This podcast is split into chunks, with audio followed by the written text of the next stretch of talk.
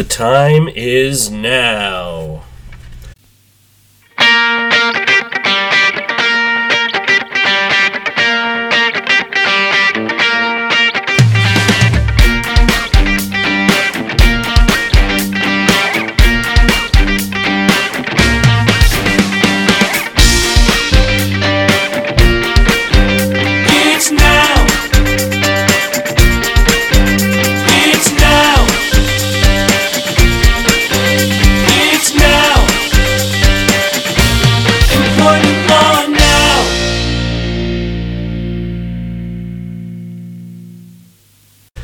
Volume 4, Episode 73. This is Employment Law Now, and I am Mike Schmidt, your host and the Vice Chair of Labor and Employment here at Cozen O'Connor.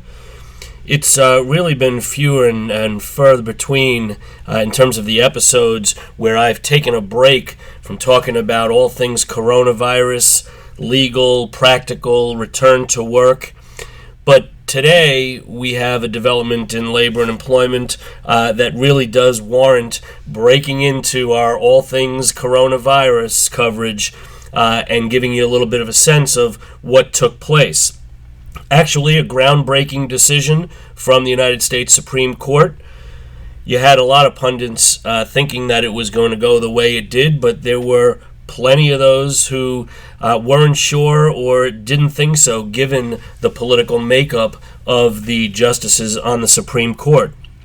There will be more to say and certainly more to dissect about this in the coming days, but I wanted to get to you first today uh, to talk about exactly what happened and what it means for employers. So, what happened? Well, we've got a trio of cases. Uh, the lead case was Gerald Bostock versus Clayton County, Georgia. In each case, the employee was fired for being either a homosexual or transgender.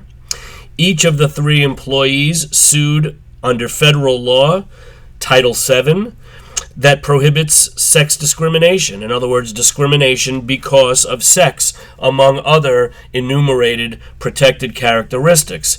And the issue at stake in all three of these cases was whether the term because of sex includes homosexuality or transgender status. Well, had the Supreme Court get this case, as it tends to quite often, if not primarily, the United States Supreme Court got this case because there was a split between the circuit courts of appeals on this particular issue. The Second Circuit Court of Appeals and the Sixth Circuit Court of Appeals held that Title VII does cover, does prohibit uh, homosexual and transgender status.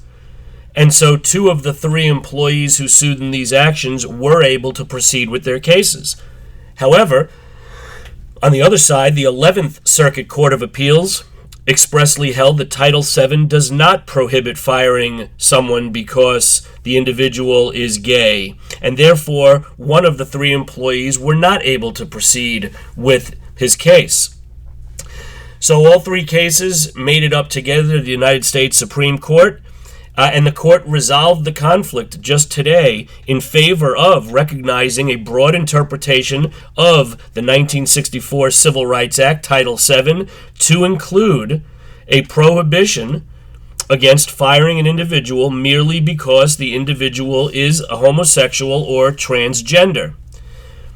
Now, this is kind of groundbreaking for a couple of reasons. First, for those who are interested in the politics or the sort of scorecard aspect of how the vote came down, this was a 6 to 3 majority vote with two of the conservative judges. The conservative judges, Justice Neil Gorsuch and Chief Justice John Roberts, joining the court's four liberal justices to find that, in fact, the Title VII ban on sex discrimination covers sexual orientation and gender identity.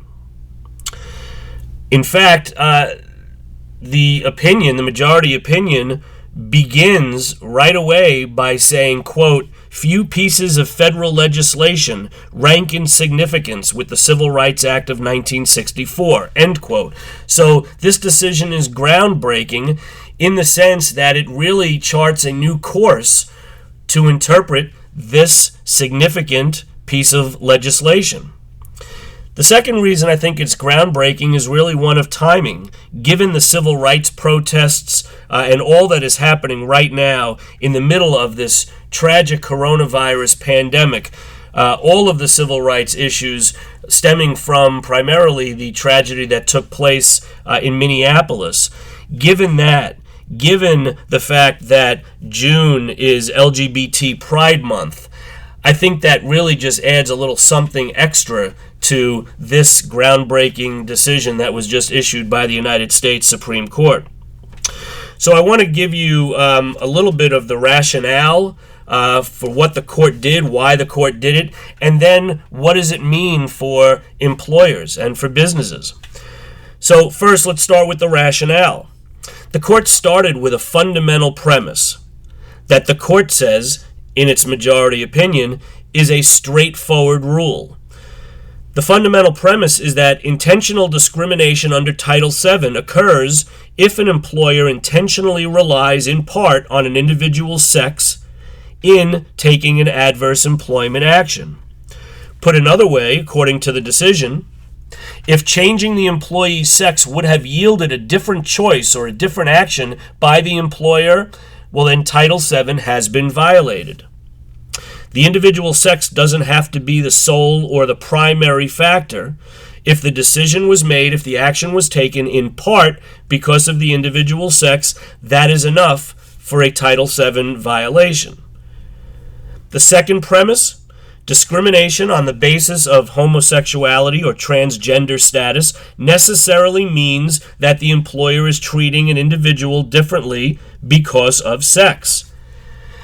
Now, hold on to that thought because in a moment I'm just going to refer to the dissent in this case because this is really an interesting part of the whole decision.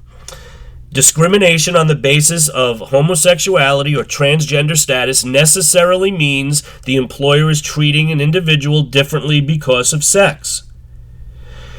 The court's decision says it is impossible to discriminate because an individual is homosexual or transgender without discriminating because of sex. What's interesting about this part of the decision is that the court's majority concedes fairly expressly that homosexuality and transgender status are distinct concepts from sex. So the decision really isn't saying that homosexuality and transgender status are the same as sex based discrimination. But what the majority does say is, quote, homosexuality and transgender status are inextricably bound up with sex, end quote. So maybe it's semantics, maybe it's not, but they're not exactly saying that the concepts are the same. In fact, they're saying that they are different concepts. But what they are saying is you cannot have action taken because of homosexuality or transgender status without, in fact, discriminating because of sex. All of these concepts are so inextricably bound, so says the court. So you put those two fundamental premises, those two premises together, and the decision that this majority reached is as follows quote an employer who fires an individual for being homosexual or transgender fires that person for traits or actions it would not have questioned in members of a different sex. Sex plays a necessary and undis- undisguisable role in the decision, exactly what Title VII forbids. A fairly straightforward rule that took a little more than 50 pages, um, actually a little more than 100 pages uh, to go through, but in the end, a fairly straightforward rule. The court rejected several arguments that were advanced by employers. The employers argued uh, in these cases that the statute, Title VII, was written back in 1964, and Congress would not have contemplated affording protection to homosexual and transgender individuals. The court, however, rejected that, saying that there is no need to resort to legislative history when there is no ambiguity in the terms. The court actually looked at what it believed are the plain and obvious definitions of the principal terms in Title VII. Terms like sex, terms like because of, discriminate, and individual.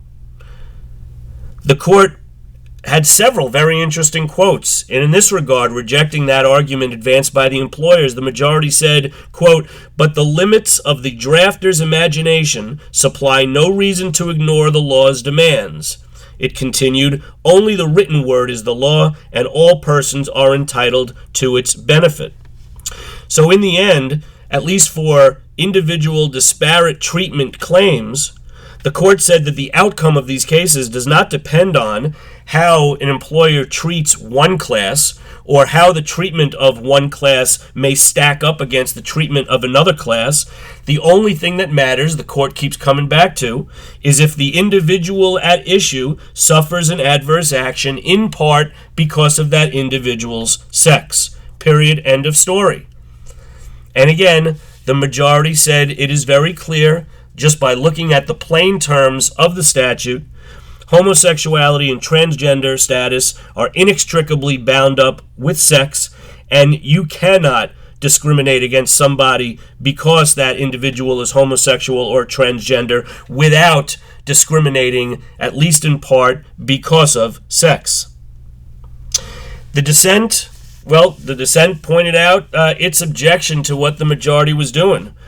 The dissent started out by saying, you know, the court is legislating. The court is not interpret- interpreting a statute, even though that's what it's claiming to do. The court is legislating. Because sexual orientation and gender identity are not concepts that are enumerated in Title VII's prohibited list.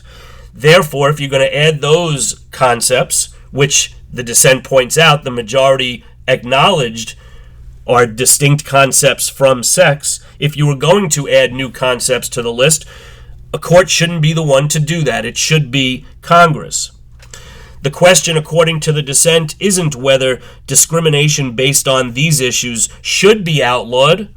The question to the dissent is whether Congress did outlaw them back in 1964 when drafting the language that is contained in Title VII. But again, that's the dissent. As it stands, based on this decision, 6 3 majority of the United States Supreme Court said that Title VII does prohibit discrimination based on homosexuality and transgender status because it constitutes discrimination based on sex. Well, so now let's take a look at what the decision really means for a lot of jurisdictions and for the employers in those jurisdictions, it doesn't mean a lot from a practical standpoint.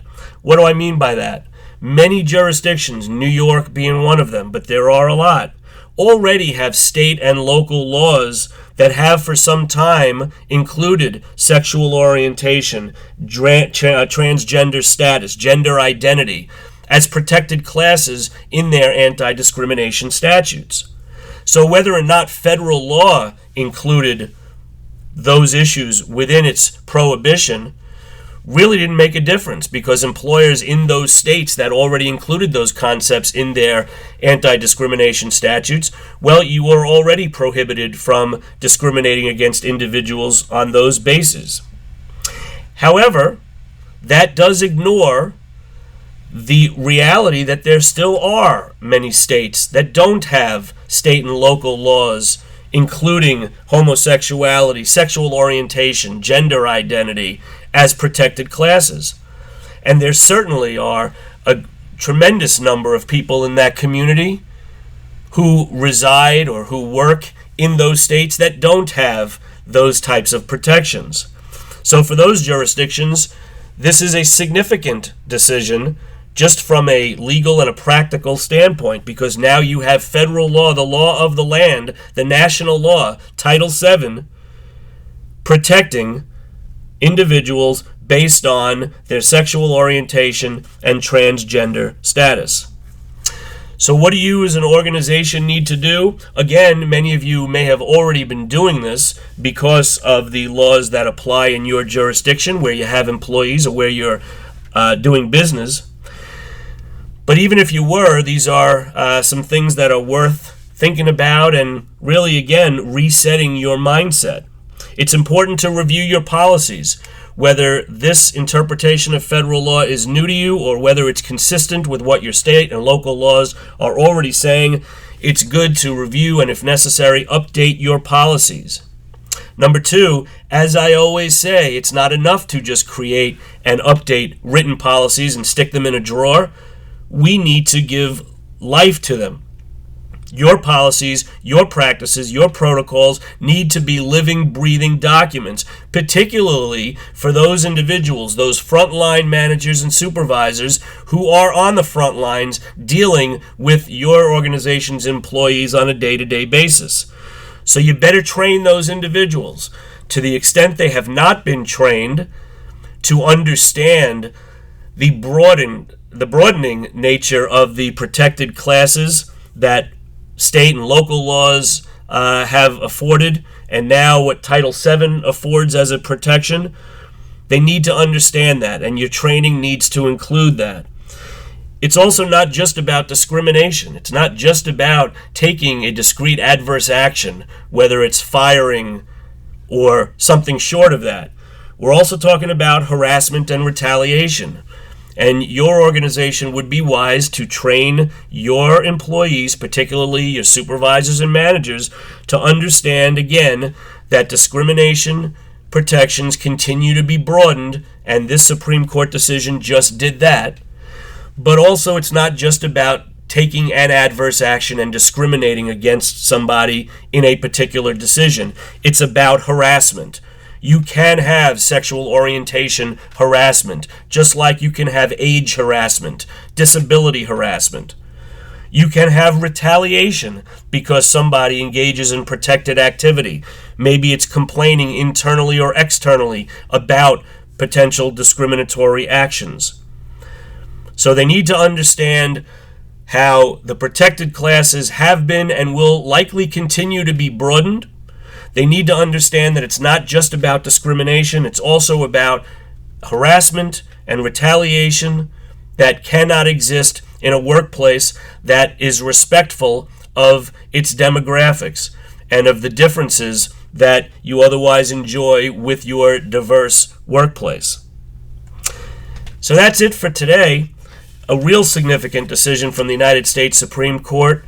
Uh, and uh, again, you'll be hearing a lot more about it in the coming days and weeks, but I wanted to get this out to you just to let you know where things are and what exactly happened. Um, so please reach out if you have any questions. As always, I appreciate all of your feedback. We'll continue to talk about all things coronavirus, I suspect but uh, we'll also continue to keep you updated on the significant developments and trends in labor and employment law generally. Until the next time, stay healthy, stay safe, and I hope all of your labor is productive.